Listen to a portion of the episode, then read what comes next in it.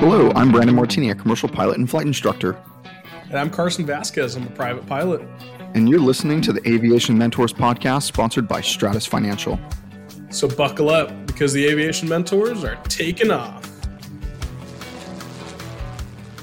Welcome back to another fantastic and great episode of the Aviation Mentors podcast. Thanks so much for joining us today. Uh, today, we're actually going to be talking about something that's pretty cool to me, um, and it is flying with a co pilot, um, another pilot in general. It can be a CFI, could just be another pilot.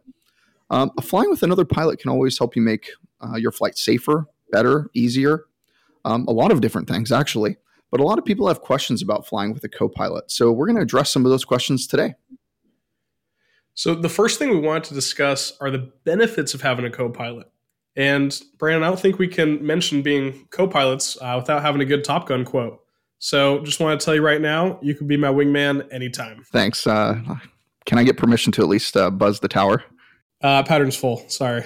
Aw, you didn't call me Ghost Rider though. Negative Ghost Rider. Thanks. That's much better. anyway, uh, with another pilot, you know, having a good wingman as a, your co-pilot can really do a lot for your flight. And with that other pilot, you have two eyes monitoring the instruments, looking out for weather, and looking out for other planes. You also have two pilots who are making decisions about the, the weather, the routes, and unexpected situations, uh, especially if something were to happen in an emergency situation. Then you have two pilots to manage that emergency, and two heads are always better than one. And remember how we've always said that everyone has something to teach you? Flying with another pilot, even if they're not a CFI, can give you that opportunity to learn something from them that you might not know yourself. So, Brandon, when you're flying with another pilot, which I know you've done tons of times, how do you decide who does what? Well, before I get into that answer on that question, I'm going to mention something that you said that two pilots are always better than one, and I will actually disagree with that. I think that two pilots are better than one in most circumstances, but only if those two pilots know how to communicate. The problem is most people don't know how to communicate well uh, in general. Um, so the problem is if you have two really strong minded individuals in the cockpit, then you're not going to have a great delineation of duties and things like that. So, two heads can be better than one, but it really has to be thought through and thought out first. So, to answer your question about how do you decide who does what, that brings me into that segue as well. Um, you should split the responsibilities in the cockpit. Uh, like, for example, uh, we've had Richard Fornaca with uh, Kavu Aero Service on the podcast several times. Uh, he and I fly all the time together. I mean, maybe not all the time, but several times a year. And we have split duties no matter what, every single time. I mean, it's very clear what our duties are. Even as two strong headed pilots? yes, even as two strong headed pilots, yes. So, for example, uh, when we start flying, one of us always takes radios and one of us always takes uh, flying. Uh, depending on what we're doing, if we're testing a plane, normally I fly and Rich uses the radios, and then he also monitors all the engine instruments because we're normally doing a test flight on something that we're changing or fixing or breaking an engine or something like that. So he's really monitoring things on a on a deeper level that I can um, because he's a he's a mechanic and a pilot. Uh, so he does that. But if I'm flying with somebody like let's just say me and Carson are going to go fly, the one thing that I'm going to emphasize more than anything in the beginning of the flight is who is PIC? Who is the pilot in command? Sure, both of us have the ability to be pilot in command. We'll get into that in a little bit. But one of us is going to be flying the airplane, and one of us is not going to be flying the airplane. Uh, it's really common that see brand new CFIs are like taking the controls from students and not telling the students they're taking the controls from them. So it ends up two pilots are flying an airplane, and that's never a good thing. You always want one person to be flying and the other person to be either communicating with you about whatever they need to be communicating with you about or taking the controls from you when needed, right? So, positive exchange of controls is big. It will be on your check ride, it will be everywhere you are a pilot. So, if I say my controls, you will say your controls, I will say my controls. There will always be three way communication when exchanging controls of an airplane. And there should be no one, I even like to go as far as no one should have their hand on the controls unless uh, there's been a positive transfer. I mean, at that there might be a split second where one person has their hand on on a control wheel and the other person has their hand on the control wheel, but it's for a split second. It's not for a long period of time. Uh, it should never have people on the one side of the airplane and then a left side of the airplane uh, with their hands on those controls. Uh, you can change it up mid-flight though. That actually brings me to uh, to a, a question I have. Um, there's been situations where I've been you know in a, in a really bad crosswind, but I've had an instructor with me, and the instructor you know just kind of I get that sense that he's he wants to take controls, um, or he's he's ghosting the controls in case anything happens. At what point should I ask him if he wants to take controls or let me land it? Um, you saying that as a student worries me because one person should be flying, one person shouldn't be flying. If if you are following along with that instructor, that's one thing. But they should only be mm. there following along with you, I guess you could say. I'm kind of thinking this through. Following along with you if they are worried that you're not going to be able to do it. But if the moment that they feel your life and their life or the airplane's life is in danger, they should be taking the controls from you. Now, if you feel that you are not confident, then you should give the controls to that flight instructor instantly. You should tell them before it's your controls and have a good positive exchange of controls. So that's what I would say. There shouldn't really be, like I said, there should be never two people flying an airplane. That's not okay. Somebody should be teaching somebody something and somebody should be learning something if it's a CFI student relationship. So back to what I was saying. So you can change it up mid flight if you want to change and switch over uh, controls. That's no problem at all. But you need to make sure that you delineate whose responsibilities are changing. So if Carson and I are flying and I've been flying and he's been talking on the radios and monitoring all the, the engine instruments a little closer than I, I've been able to, now we're going to tell each other as soon as we have a positive exchange of controls, I am now going to be controlling the radios and you will be controlling the airplane. So that's always a good thing to do. You have to know who's delineated the task, right? You should always have a plan uh, for what you're going to do. So talk it through. Just have more and more and more communication. And one that's almost as important as positive exchange of controls, um, or maybe equally as important, I'll let you decide, is who is the acting PIC if there's an emergency? So, for example, if Carson and I are flying and we have, let's just say we're flying the Duchess or a Baron or some twin, okay, and we have a single engine out uh, procedure. Let's just say we were doing some maneuvers and it didn't come back on. Now, as a flight instructor, Carson might think, "Hey, Brandon, you're just gonna you're gonna land this single engine, aren't you?" I'm like, maybe. It depends. If you're doing great, I'm not going to take it from you. Uh, but if you're doing terrible, yes, I'm going to land it myself. Uh, but there should be an emergency, especially if you have two normal pilots, just two private pilots or two instrument rated pilots in the airplane. You should know who's going to handle that emergency. I would say the person who has more uh, more flight time probably take that emergency as long as they're really current, or whoever owns the airplane or or whoever the flight instructor is. It's between you and the and that other person to really decide on who should do that. But the last thing you would want is you'd have an engine fire or an engine out, and you have two idiots fighting for the controls on who's going to land the airplane in a field. Um, that's a surefire way to get yourself killed. So make sure you know exactly who is doing what at the right time. Yeah, uh, it's all about communication, and yeah, like Brandon said, that's that's the most important thing that you have to remember when you have two pilots. That you need to communicate. Yeah, absolutely. You need to communicate. That's very important. I have a quick story actually. I remembered. So I flew with a student uh, a couple days ago. Um, he's actually a friend of mine, and we were flying in a Cirrus, and he's trying to get prep for his uh, instrument check ride. And we were getting. I I always tell everyone when I'm teaching an instrument student, always expect the unexpected, uh, because you're going to have an expected route, and they're going to give you something different you're going to expect to hold somewhere or you're, you're going to expect to go on a Victor Airway from a VOR, they're going to give you something different. Um, yesterday was no different. It was very overcast. We had a low overcast layer, like a thousand feet above the uh, of the airport we took off, and the, the cloud layer was like five thousand feet thick. So it was hard IFR, uh, at least for a little bit. And they had us leveled off at I think four thousand feet, and at four thousand feet, uh, we were in hard IFR. And this student hasn't flown that much in hard IFR, just pop in, pop out. And of course, the controller wants to tell us to do all sorts of crazy things climb a thousand feet, turn to this heading, now turn to this heading, now do a 180 degree turn to this heading to the left. Literally, he was vectoring us all over the place in the cloud. And at some point, hmm. it was just too much. And I took the controls. I said, My controls And he, of course, repeated uh, your controls, and I said my controls. There was a positive exchange. Uh, but I did take the controls. And for a second, I didn't realize why all of that was happening to him. And I realized the plane was way out of trim.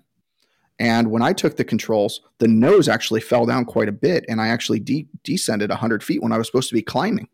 And that's because when I took the controls, I didn't realize the trim was was so far forward, and I needed it more back. So the reason why I tell that that story is that that was pretty much an, an emergency situation, or it could have been because we were starting to overbank, we were starting to lose altitude, and we were supposed to climb. Spatial disorientation was kicking in.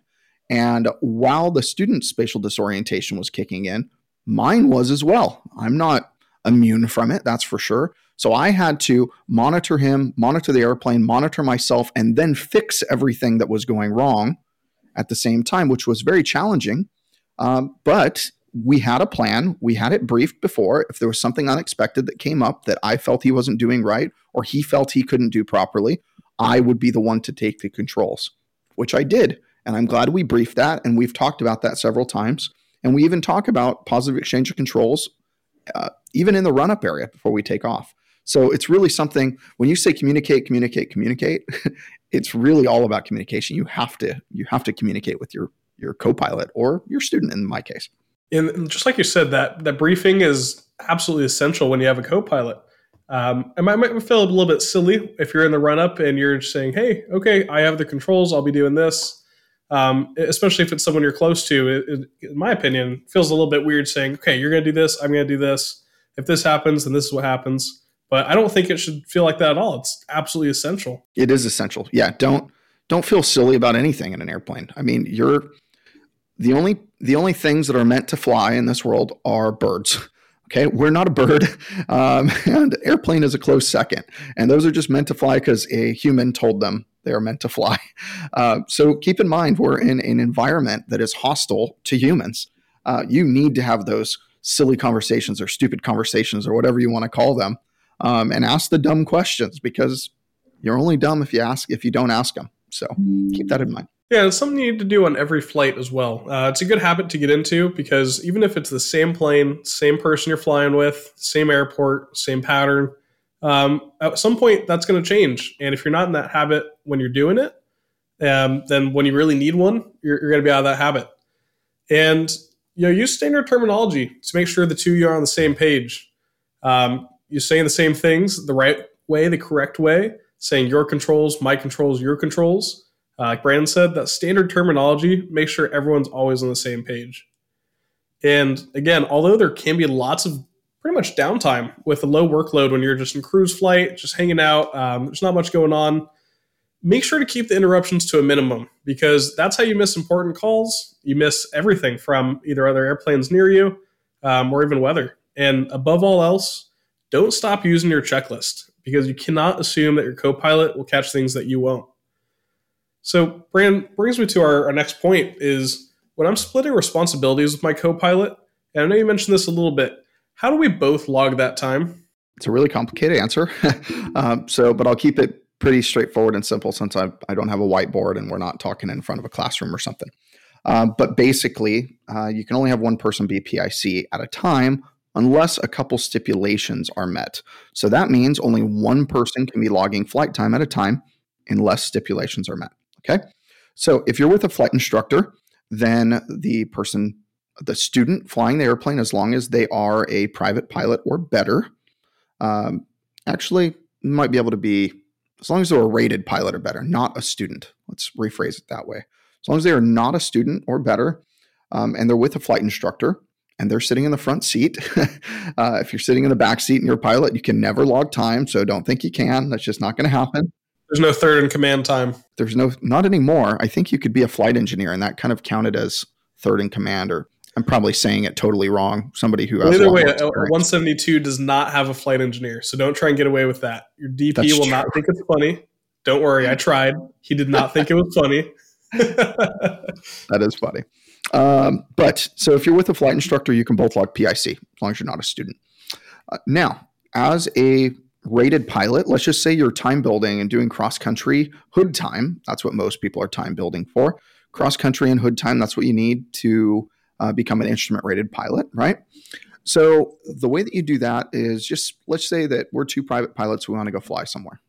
If we're just let's pretend I'm a private pilot. So me and Carson are flying to uh, to Vegas. I don't know, that's close to here and it's far enough away. We're flying to Vegas. Only one of us would get to log that time. Only one of us logs the cross country, logs the total time, logs the PIC, logs everything. The other person logs absolutely nothing.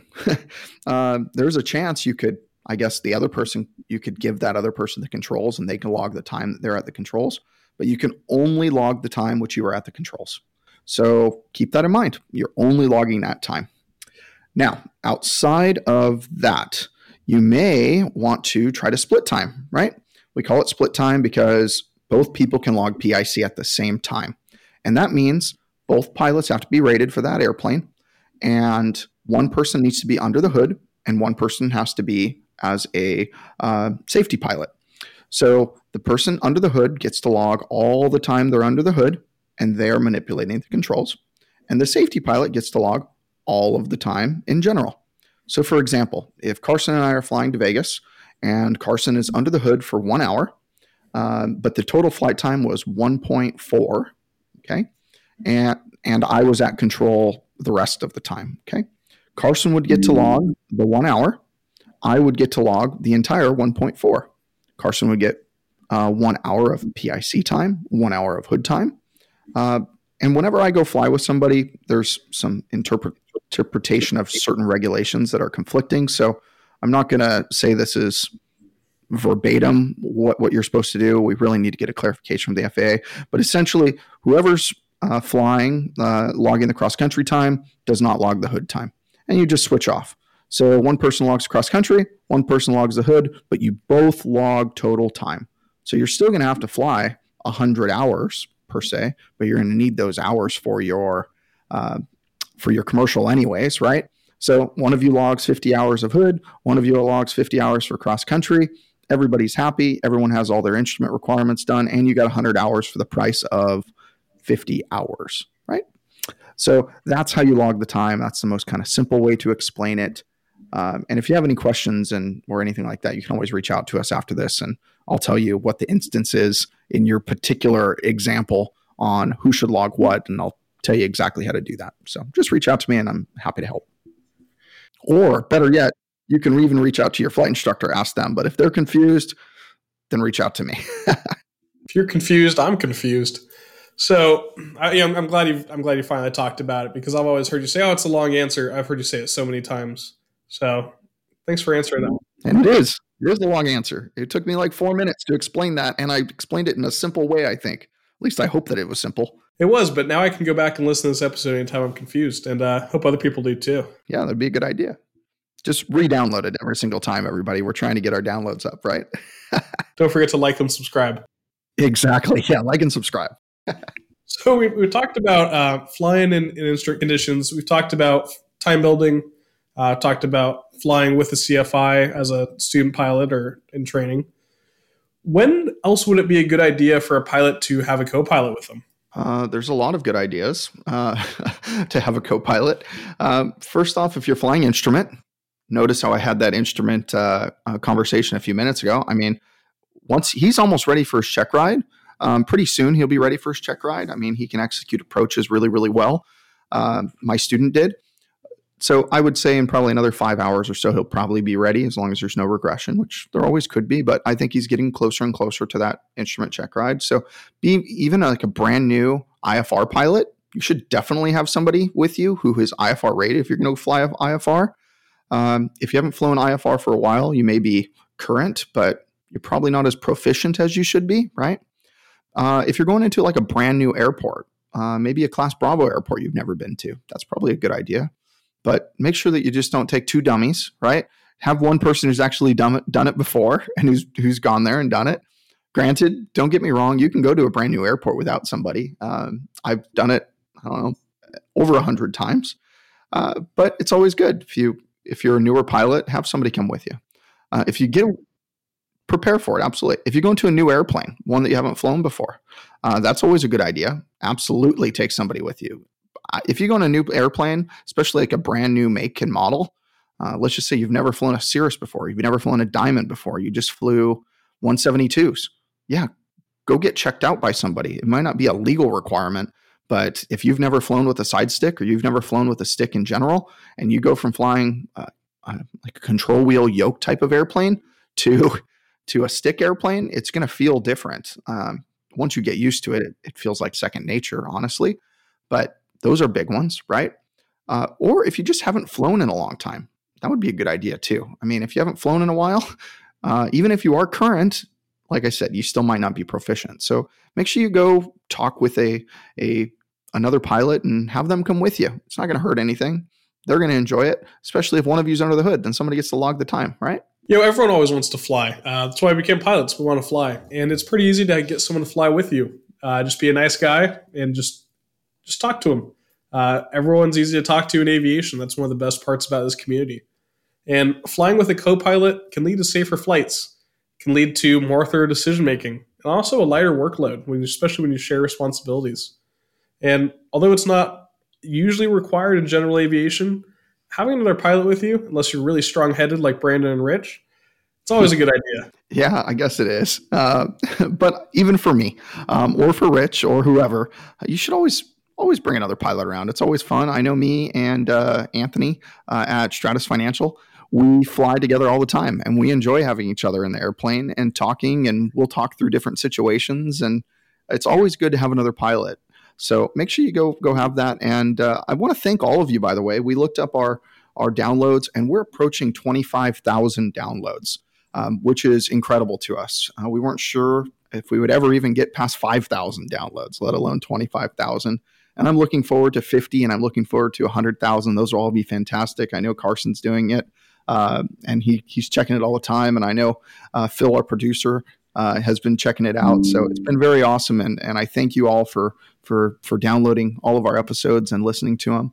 And I hope you're uh, having fun listening to them as much as we are uh, talking uh, during them. Obviously, you can tell some of the ep- episodes we're just really excited about the topic. Um, matter of fact, most episodes we're really excited about the topic, but some more than others, obviously. So, uh, as always, if you'd like to reach out to either one of us, you can reach us at Twitter, Instagram at Mr. Martini Guy for me, or for Carson, it's at Carson underscore AV17. My email is brandon at aviationmentors.com and Carson's at carson at aviationmentors.com. And as we wrap up for the day, remember, we're here to guide you in your aviation journey. So fly safe and enjoy the ride. See ya.